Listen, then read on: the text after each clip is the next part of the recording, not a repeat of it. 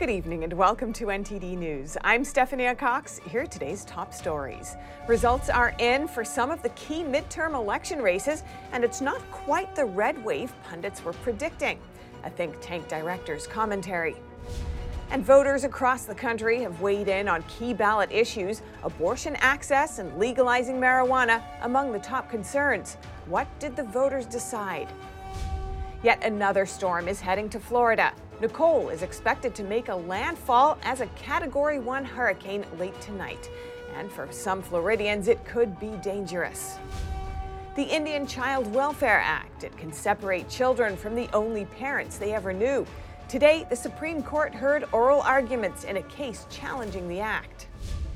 Meanwhile, in Russia, WNBA star Brittney Griner has exhausted her legal options and is now being transferred. It looks like what her friends and family feared the most.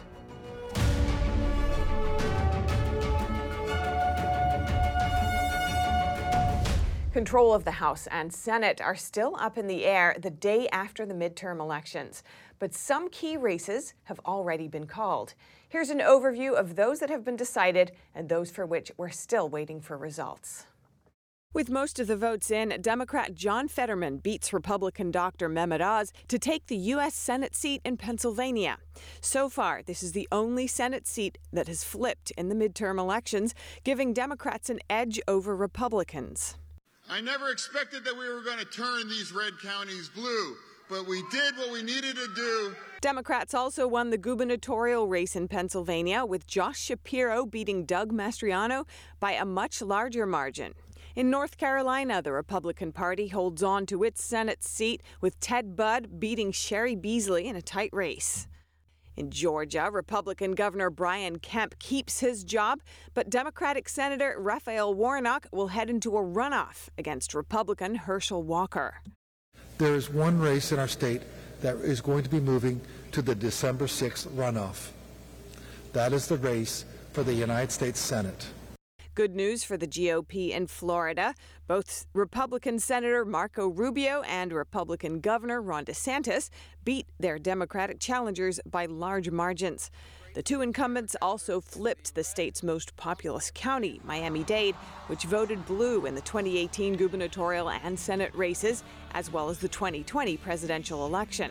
We not only won election, we have rewritten the political map. Two of the most anticipated Senate races have also been called. In Wisconsin, Republican incumbent Ron Johnson wins re election in a narrow race against Mandela Barnes. And in Ohio, the GOP gets to keep its seat with J.D. Vance beating Tim Ryan by over six percentage points. As of Wednesday afternoon, we're still waiting for results from Arizona, Nevada, and Alaska. In Arizona, gubernatorial candidates Katie Hobbs and Kari Lake are neck and neck, while Democratic Senator Mark Kelly enjoys a comfortable lead over Republican Blake Masters.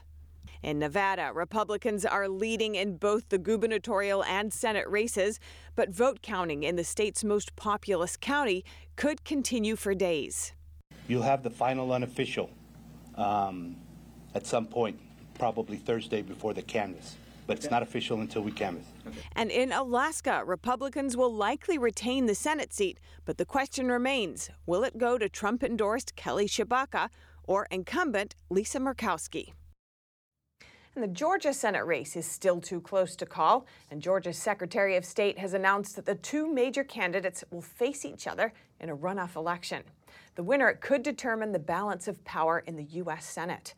NTD's Jason Perry is in Atlanta to give us a first-hand look at the situation.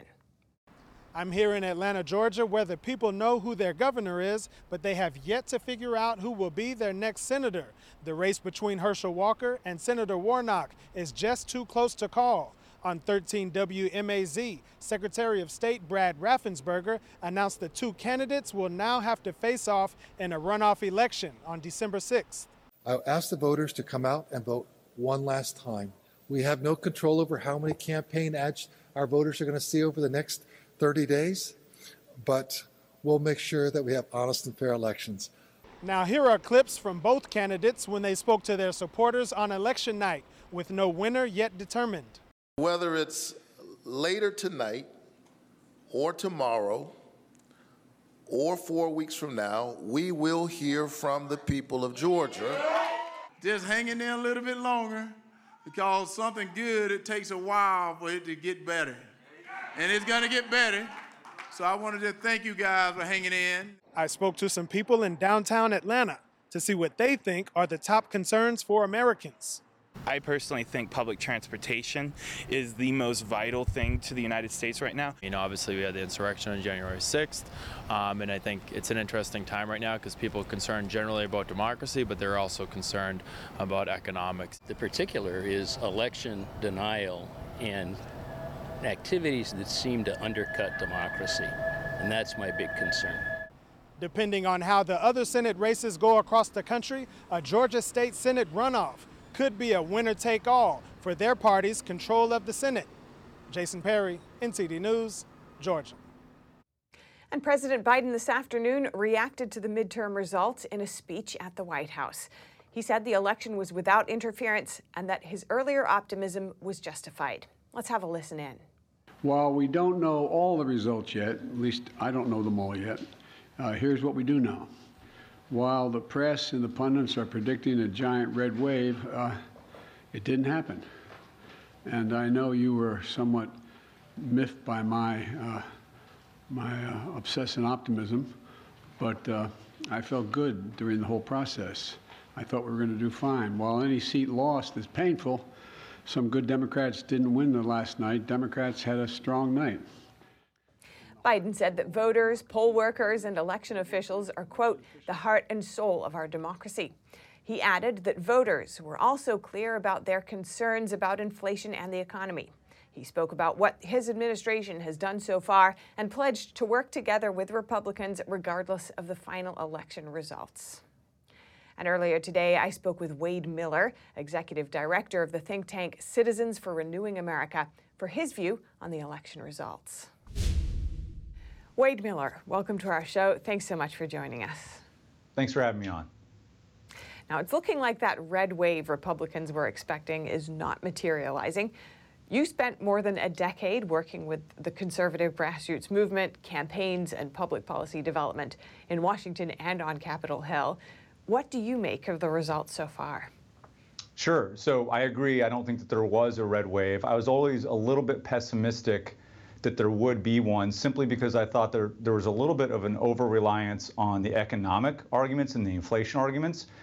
And those, you know, that necessitates a conversation about the Fed, uh, you know, consumer price index. And I think there was some confusion about what's really going on there and who is to completely blame. And I think that we over relied on that and under relied on some of the issues like the border, the radicalism of the, the woke and weaponized agenda of the left. And I don't think that that was really put uh, to the forefront in a national sense. And so when people talk about candidate selection, you know, whether you were an establishment Republican, a conservative Republican, a MAGA Republican, the trend was basically the same. We saw the basic same kind of lackluster performance. So I don't think it was about any type of endorsements or any type of, of uh, uh, you know, specific type of candidate. I think it was just a lack of the Republican Party to provide a, a, a, unifying vision that really resonated with voters and gave them an excuse to actually stop what they're doing with their daily lives, to actually go out, get their friends, and, and to go vote and be excited about doing so.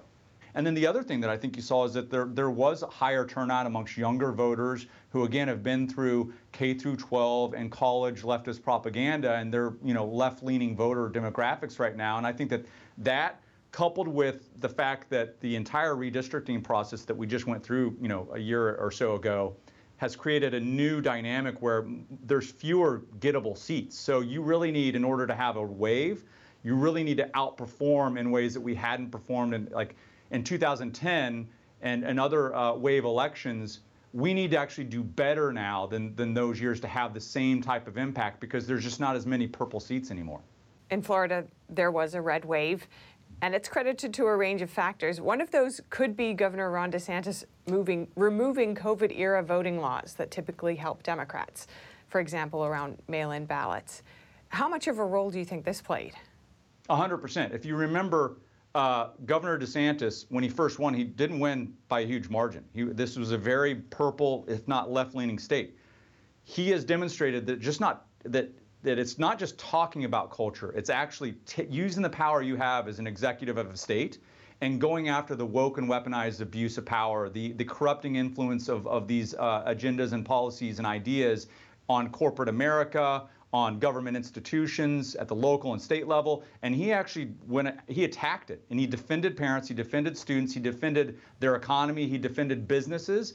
And I think voters saw that and what you saw, and, and, and, and he saw, and this happened in a way that has not happened elsewhere. So if you look at Texas, for instance, Governor Abbott and statewide leaders there had previously been winning by 15 or 20 points in past election cycles.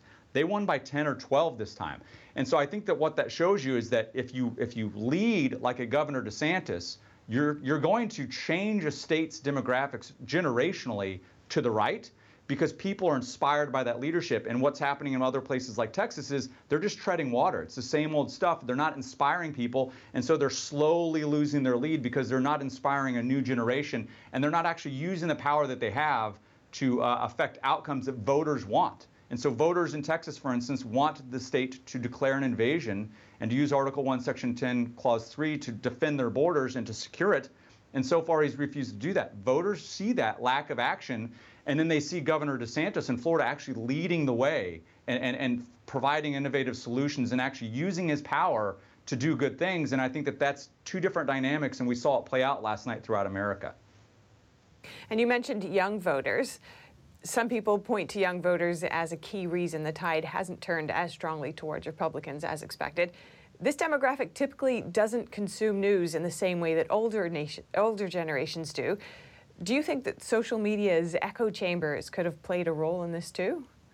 Oh, absolutely. Uh, and you know, big tech, uh, uh, you know, government colluding with big tech to control messaging, to uh, source out to third-party organizations voter turnout efforts using taxpayer funds that specifically target uh, uh, demographics and counties that might assist, you know, Democrats. There's a whole uh, slew of issues that we need to confront. Uh, you know, the, the Biden Bucks EO, for instance, that uh, empowered the federal government to micro-target turnout throughout the states. And so this is something we've been fighting back against and something that a Republican-controlled Congress has got to uh, uh, stop, you know, if, if that's the case. And, and yes, uh, that impacts. When you have corporate America, big tech, uh, the Biden administration all colluding together to, uh, uh, you know, force certain electoral outcomes, then this is what you see. And, and so, you know, seeing higher turnout amongst that demographic is should be something that you know Republicans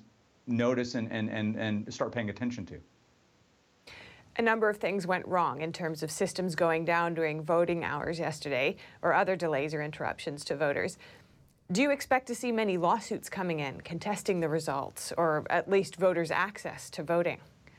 Uh, I, I, think so. Uh, and, and, I think that in some respects that's started to happen. I think judges have shut down some prelim- preliminary uh, efforts in Arizona. You had 60 sites that, that their machines went down because of, you know, quote unquote printer errors uh, which is odd because they, the, none of these things happened during early voting. So I'm not exactly sure why all of, this, all of a sudden this happened on voting day, which heavily favors Republicans. And remember, in Arizona, Kari Lake's opponent is the one who is in charge of counting the votes. And so this is all very concerning. We need to take a long, hard look at it. And I think that uh, voters were disenfranchised in Arizona. And to the degree that that happens, I think that uh, the court should recognize it, and uh, the, you know the voters should insist on changes, systemic changes there.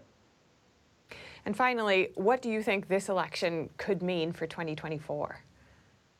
Well, I, I, think that the message should be received that if you actually lead on important issues that matter to your constituents and not just stick to, you know, the decades old, easy, you know, economic talking points, but actually what are families talking about at their dinner table? What are they worried about? You know, what are they worried about cancel culture? They're worried about the federal government abusing their power against them. They're worried about the radical and woke agenda in schools.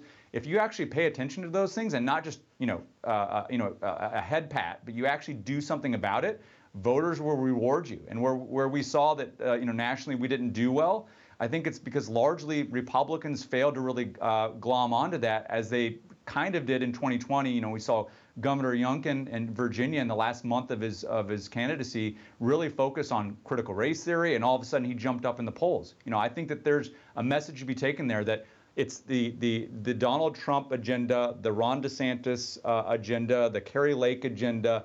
People need to pay attention to what they're saying and what they're doing and try to emulate that. And it's a good balance of all the Republican Party principles, not just economic, but cultural as well. All right, Wade Miller, Executive Director of Citizens for Renewing America. Thank you so much. Thanks for having me on. People across the country also voted yesterday on issues from accessing abortion to legalizing marijuana. NTD's Arlene Richards has the highlights on key ballot measures from Election Day 2022. On Tuesday, voters across the country cast votes for national, state, and local candidates in the 2022 midterm elections. They also voted on a number of ballot measures. In California, Kentucky, Michigan, and Vermont, voters decided in favor of access to abortions. In three of those states, voters approved existing legislation that guaranteed abortions, including California's measure to set aside taxpayer dollars for out of state abortions. But in Kentucky, voters rejected a proposed legislation that would ban nearly all abortions. Protect Kentucky Access told the Associated Press the people of Kentucky have spoken and their answer is no. But the victory for abortion advocates may be short lived if the proposed ban survives a legal challenge. The Kentucky Supreme Court will hear arguments next week in a case filed by two abortion clinics to permanently block the ban. In Maryland and Missouri, voters approved recreational use of marijuana. The measure makes recreational marijuana use a state constitutional right for people 21 and over. These two states joined 19 other states that approved recreational use in the last 10 years. Both states will also change criminal laws and eliminate past marijuana possession convictions. These ballot measures follow recent moves by President Joe Biden toward decriminalizing marijuana. In early October, Biden pardoned thousands of people convicted of marijuana possession. As I said when I ran for president, no one should be in jail just for using or possessing marijuana. It's already legal in many states. In Arkansas, North Dakota, and South Dakota, where medical marijuana is already legal, voters rejected proposals to legalize it for recreational use. Over in Ohio, voters approved a constitutional amendment that bars non citizens from voting in local elections. And Nebraskans voted to require photo ID before casting ballots. Arizona is also voting to change ID requirements, but we're still waiting for the final call. In Connecticut, voters approved no excuse early voting. If lawmakers pass the law, it will be the first time Connecticut voters can go to the polls early. Arlene Richards, NTD News, New York. Another storm is expected to make landfall in Florida tonight, just weeks after Hurricane Ian. Nicole is expected to strengthen into a hurricane before it hits Florida's east coast. Here's newly reelected Governor Ron DeSantis. The most recent track shows that it will make landfall in Martin County as a Category 1 hurricane and will move through the state, exit into the Gulf of Mexico, and then make landfall again somewhere in the Big Bend region in North Florida. Some airports and theme parks halted operations Wednesday. About 2,000 flights were canceled as Nicole advanced toward the eastern coast of Florida. Orlando International Airport tweeted that today at 4 p.m., commercial operations will cease at our airport. Melbourne Orlando International Airport and Orlando Sanford International Airport also both closed their doors. Disney World announced that they will have a phased closure today, November 9, beginning at 5 p.m., and will remain closed through tomorrow morning. In Volusia County, which includes Daytona Beach, residents were warned to watch out for their belongings and their lives. This incoming storm is a direct threat to both property and life. A low category hurricane or even a tropical storm will cause more damage than usual due to the weakened infrastructure we have. If you were impacted with flooding from Hurricane Ian, then you can expect to be impacted by this upcoming storm as well. By Friday morning, Nicole is expected to be over Georgia. Today, the Supreme Court heard oral arguments in a case challenging the Indian Child Welfare Act. The controversial act was passed in the 70s and can automatically place some children who are up for adoption under the custody of a Native American tribe. The Indian Child Welfare Act, or ICWA, was passed in 1978 to prevent Native American children from being separated from their families and tribes. On Wednesday, the Supreme Court heard oral arguments in a case that could decide the act's constitutionality. It's alleged that the ICWA allows children with the slightest trace of Native American blood who are up for adoption to be placed under tribal custody instead of with a non Native American family, and that in some cases, this could lead to children being taken away from the only parents they ever knew. The Christian Alliance wrote an amicus brief to the High Court, giving examples of multiple people who say they were negatively affected by the act. Sage DeRochers is an example. Under ICWA, Miss DeRochers was taken from the only family she had ever known and was placed with her unfit alcoholic mother. Throughout the process, Miss DeRochers remembers that she was treated like property of the tribe and that her best interests were never a consideration. While in the care of her birth mother, Miss DeRochers suffered physical abuse and was prevented from attending court hearings in her case. Miss DeRocher's birth mother eventually abandoned her daughter and sent her back to the DeRochers family. DeRochers told the Federalist that the environment on the reservation was like that of a third world country and that her birth mother told her she never wanted her. The amicus brief contains many such examples in which the act allegedly led to suffering for the people involved. The ICWA was intended to preserve Native American culture, which some thought could erode if children with Native American blood were adopted by non native families. Reporting by Arian Pazdar, NTD News. And in basketball news, an update on WNBA star Brittney Griner, who lost her appeal in Russia just 10 days ago. Now comes the move her friends and family fear the most. NTD's Dave Martin has more. Brittney Griner, the seven time WNBA All Star, two time Olympic gold medal winner who's led her teams to championships at the collegiate, professional, and international level, has been moved to a penal colony somewhere in Russia. According to her legal team, Griner was escorted from the detention center outside of Moscow last Friday, the day after U.S. Embassy officials visited her. Though the move was expected, the timing wasn't. Typically, it takes weeks or even months after all legal options have been exhausted for this kind of transfer to happen. Meanwhile, even her attorneys don't know exactly where she is or where she's headed, only that they're to be notified once she gets there. The penal colonies are considered to be much harsher conditions than the detention centers, often drawing comparisons to the Soviet era gulags where prisoners are forced to work all day long and Griner's been sent there after pleading guilty to drug possession charges back in July. Her charge carried a 10 year maximum sentence, and though her lawyers argued that similar cases resulted in five years, Griner was given nine. Back in June, the U.S. State Department announced that they'd offered Russia a prisoner exchange deal for Griner, but they've yet to strike an agreement. Her return home now hinges on the cooperation between the two governments. Dave Martin, NTD News. Coming up, massive layoffs at Facebook parent Meta. With thousands of jobs to be cut, what went wrong?